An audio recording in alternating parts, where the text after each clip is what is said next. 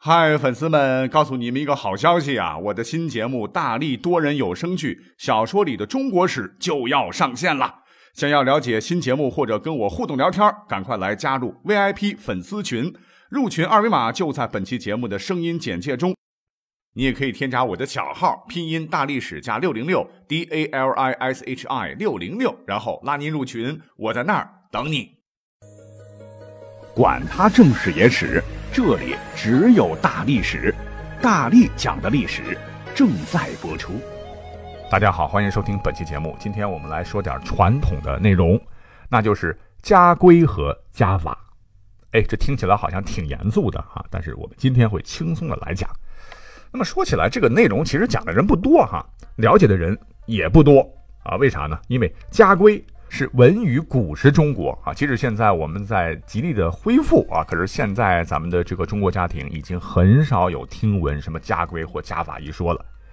那我也知道，很多朋友都读过曾国藩家训，在其实里面很有很多就是家规了啊。比方说，最为著名的就是曾国藩的八字家规：考、保、扫、早、书、书、余、朱。听起来好像是小学生啊念单音节词，这边要解释一下，这个书啊就书本的书，就是要勤读书；后边这个书呢是蔬菜的蔬，就是要种菜；鱼就是要养鱼，因为曾国藩的老家湖南嘛，水乡有很多鱼塘；猪呢就是家里要养猪。当然现在城里人是很难做到了哈，我那房子就是八十多平方米，哪有地儿对吧？早的就是早晨要早起，不要睡懒觉。扫就是扫地、扫屋子啊，不扫屋何以扫天下？考呢，就是要祭祀祖先，心怀敬意；保就是不仅要和家里人和睦相处了，还要和邻居、族人、乡邻都要和睦相处，人爱人才是无价宝。那这八个字，曾国藩是要求曾家每一个子弟啊都要身体力行，坚持不辍。那这一条家规啊，也可以被称之为曾国藩他们一家以及后代子孙的曾氏家规。那历史上除了老曾家的，我们也都知道，古往今来啊，咱们国家有几千个姓氏嘞，而每个姓氏呢，都有着属于自个儿的历史。那每段历史呢，又形成了独特的文化传统，而家规，哎，就代表着这个家族的风貌，也闪耀着文化的光辉。比方说吧，我们既然提到了家规、家法、家训啊，就不能不提到作为家训之祖的严氏家训。这个谁定的呢？乃是南北朝时期一位著名的文学家、教育家，叫颜之推啊，对孩儿们约过的。那么其中有一条很重要了，他曾经说过：“我做的官是挺大，但后世的子孙们，你们当官呐要这么当。士官称太，不过处在中品，前望五十人，后顾五十人，足以免耻辱，无轻微也。”然后就是巴拉巴拉，后边这六个字很重要啊，叫“慎之哉，慎之哉”。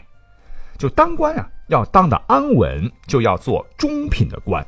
向前看有五十个人，向后望有五十个人，只要这么做了哈，就足够避免耻辱，还不会有倾覆的隐患。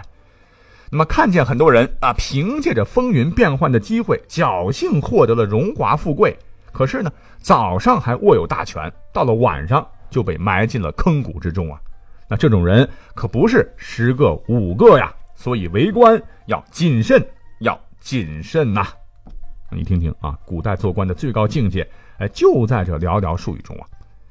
那这是为官从政的，还有个呢，就是汉朝初年有位丞相，谥号文忠侯的萧何，在留给萧氏一族的家规中啊，有这么一句，叫“后世贤，师无俭；不贤，勿为世家所夺。”就后辈如果贤明，就请学习我的简谱；如果不贤无能，必为有权势的人家所夺取，真是寥寥数语，浅浅易懂啊！对后世啊怎么做人立事发出了谆谆告诫。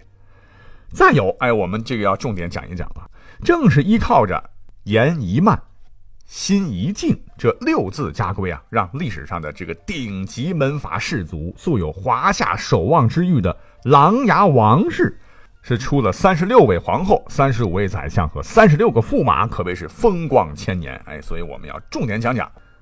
那这里边呢，还有一个比较传奇的故事啊，可以今天来说一说，就是这六字家训是怎么来的呢？言宜慢，就语言呀，适宜慢一些；心呢，适合要善良一些，大概直译就这个意思。那我们要讲到这儿，就不能不提到琅琊王氏在汉代的一个名叫王吉的先祖。王吉啊，吉祥的吉。你别看这个名字好像很普通，但是他在历史上有不平凡的经历啊。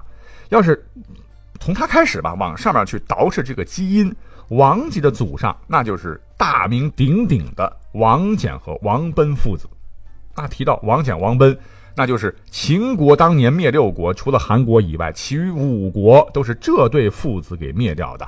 那么《史记·王翦传》都说啊，秦始皇二十六年尽并天下，王氏、蒙氏功为多，名士于后世。可见这俩父子真真是战国时期了不起的大人物。那么我们也知道，在汉代当官嘛，王吉在汉代，当年没有科考啊，得看门第，就凭着老祖先都是大猛人呐。王吉早年就通过举孝廉进入了仕途，并在汉昭帝元凤四年，就是公元前七十七年，成为了当时昌邑王府的五品中尉。那这个官并不大，可是昌邑王府的昌邑王，大家伙应该不会陌生。他呢，就是之后的海昏侯刘贺。那么这些年，他的墓啊，被咱们的考古学家这考古挖掘了，挖出了很多的宝贝啊啊，什么马蹄金呐，还有这个大金锭啊，真是金光灿灿呐，真是震惊世界啊！那电视、报纸、网上报道的很多了啊，各位应该听闻过。你别看这个刘贺是风光无限啊，风光大葬啊，可是他在历史上评价并不高啊，因为他这个人生啊，就像一场闹剧一样。刘贺是谁呢？简单说一嘴啊，是汉武帝刘彻的孙子。昌邑哀王刘伯之子，生于昌邑这个地方。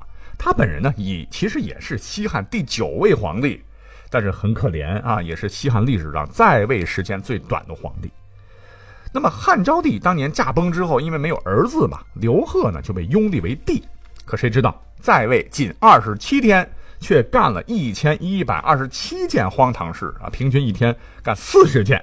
甚至连前皇帝的老婆都想非礼啊！气得当时的权臣霍光直接就把他给废了，赶回了封地昌邑。权臣霍光呢，又马上立了呃刘病已，也就是刘询即皇帝位啊，这就是汉宣帝。可是刘贺呢，回到当地啊，这个昌邑王的位置还没坐热啊，又被贬为了海昏侯，移居了豫章国，就是今天的江西南昌。那么等到刘贺去世之后呢，史称他为汉废帝。当然了啊，有人说啊，一个人哪能干这么多荒唐事啊？刘贺其实是朝廷斗争的牺牲品，是史书故意抹黑他。那这一点我也赞同，但今天不说了啊。总之吧，当时呢，这个琅琊王氏的祖先王吉啊，给刘贺服务。据说呢，他是看到了自个儿的主子啊，非常的这个性格乖张啊，而且贪淫好色啊。虽然说自个儿是当了官了啊，可是心里边很不爽啊，就是跟着这样的人。那我的人生还有奔头吗？啊，话说有一天啊，闷闷不乐的王吉一个人去酒馆就喝酒啊，可谁知道啊，这缘分不可思议啊！他忽然看到灵珠啊，有一个白胡子老头正在微笑着举杯，哎，朝他点头。王吉一看，这位老人家真是仙风道骨啊，赶忙是起身请教。那也许投缘吧，王吉啊就把自个儿心里的话呢，就讲给老头说了。那这位神仙一般的老人家笑着说。啊，没关系，没关系，我呢就送你三个字吧，足以保证你从此顺顺畅畅。那哪三个字呢？言宜慢，言就是语言呢，适宜慢下来。哎，这个王吉就记下了，从此以后是抖擞精神，勤于政务，凡事呢都是三思而后言。那接下来发生的事情啊，就跟刚刚讲到的这个刘贺的那段对上了。那汉昭帝驾崩啊，有一枚子嗣大将军霍光啊，与群臣商议，决定立昌邑王刘贺为皇帝。这个消息从京城传到昌邑的时候啊，奶奶的，俺要当皇上啊！来 来来，呃，办个 party 庆祝庆祝啊！刘贺这边那是欣喜若狂啊，可这边呢，王吉是忧心忡忡，因为他知道自个儿的主子荒淫好色，行为不端，这样的状态那可不行啊，是赶忙上了一封。奏书借昌邑王啊，说昭帝心丧啊，请您一定要表现出悲痛的样子，一定要有当皇帝的那种沉稳，就是装，您也得装出来啊。尤其要对当朝的霍光，您一定要表示出足够的尊重啊。这是一个非常非常好的建议啊，正言。But，那刘贺怎么会听呢？啊，立马动身，一路狂奔呐，累死了无数匹马。就来到了京城啊，想赶紧登基享福啊。结果呢，就像刚才说的那样啊，触怒了权臣，只当了二十七年皇帝，就被霍光给废了。而更要命的是，当时跟随刘贺一同来到长安的那些家臣们，本想着要高官厚禄啊，却因为不举奏王罪过，就是你们的大王这么坏，天天干坏事一肚子坏水，你们就不提一些好的建议啊，净给他出馊主意，通通下狱诛灭。而王吉呢，因为恪守严仪慢，他和极少数的人因为有证言的这个记录啊，就免死了。虽然说呢，死罪免了，但是活罪难饶啊！谁让你站错队嘞？王吉当时就被发配了啊！有一段时间过得也是蛮惨的。可问题是，后面登基的这位汉宣帝刘询，那是个好皇帝啊，可以说是王吉的贵人啊。王吉真的就像他名字一样，开始吉祥了啊！因为新皇帝非常爱才，而且不计前科，最后呢是征召王吉做官。王吉呢也是很争气啊，牢记严一慢这三个字啊，任劳任怨，兢兢业业，政绩做得很好，从益州刺史一直做到了朝中的谏议大夫，是专门的评议政事、弹劾失职官员，就是相当于纪委书记了啊。就这么地啊，时间呢等来到了汉宣帝的这个缔结三年，公元前六十七年，这个王吉回故乡琅琊的时候啊，再次路过了昌邑城，恰好呢。他又碰到了十年前的那位白胡子老头啊！王吉一看，哎呀，又碰到这位老神仙了呀，是立马下马，躬身向前呐。老人家也很高兴啊，说十年前呢那三个字啊，你是记住了，而且啊做得很好。马上呢，老夫再送你三个字，你如果能牢记在心，必将一世无忧。哪三个字呢？就是心宜善，就是做人呢要心存善念。那从那以后呢，王琦就把这六字真言时刻的印在脑海当中自省啊，不管什么事儿都要严格的要求自己，最终终成西汉的一代名臣。那至此呢，这个琅琊王家就这么的起来了。《汉书》中的这个王吉本传也说，说从王吉啊，再到王吉的儿子王俊，再到孙子王崇，这王氏祖孙三代为官期间呢，都极为的清廉自守，不积于财。离官去职，回到家里，则是布衣书食，为天下人所叹服。也就是说，这六字真言从此被王吉列为了王室家规，是代代相传。良好的家风呢，也最终造就了一个中国历史上最为显赫的家族——琅琊王氏。哎，所以你看啊，好的家规必然带来好的家风嘛，好的家风必然带来好的家庭，代代相传，家族荣焉。OK 啊，我们就是一本正经的、很正面的、像模像样的啊，就讲了三个古代名门名相名家的家规。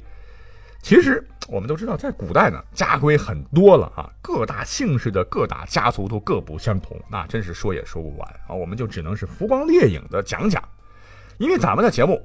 那都是合集啊，大多数也都是不大正经。啊，高大上的讲完，下面呢再给各位加点小炒啊，找几个奇葩搞笑的、逼死人的一些个家规啊，跟大伙来分享一下下。比方说，咱们现在这个警察和大明星，哎，这真的是很受追捧的两个职业啊，尤其是后者，这大明星啊啊，如果真的是红了，那可真是风光无限。可是呢，古代那不行。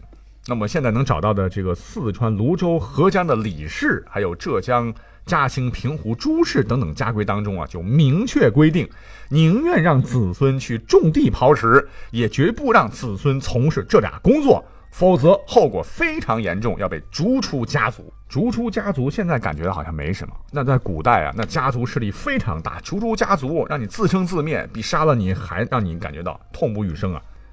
那为什么在古代，呃，对这两个职业这么不待见？因为古代有强烈的职业偏见的啊。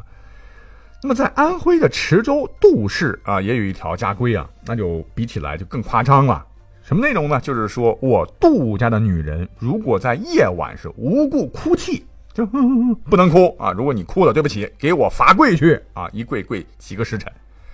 哎，说起来，妇女同胞真的在古代不自由哈，一年三百六十五天带孩子、照顾老公，还得侍奉公婆，全年无休。那三纲五常，君为臣纲，父为子纲，夫为妻纲啊。丈夫说啊，你还得听啊，所以你没法啊。更悲催的是，受了委屈，连深夜一个人哭的权利都没有啊。在古代，这妇女同胞真是太没人权了。那还有一个啊，说是有一个地方的正室子弟啊，呃，被规定啊，说是在三十之前不允许喝酒。一点酒都不可以啊！即使是满了三十岁可以喝了，也不允许喝醉。如果喝醉，惨了，就啪啪啪的这个皮鞭伺候。所以这个家族的成员想要邀请朋友啊，在家里搞个 party，偶尔和朋友们聚聚，喝点小酒，就一定要做好视死如归的准备，否则会被抽死啊！哎，那有没有觉得当个现代人还是蛮幸福的嘞？啊，好，今天的节目就先聊到这里，我们下期再会喽。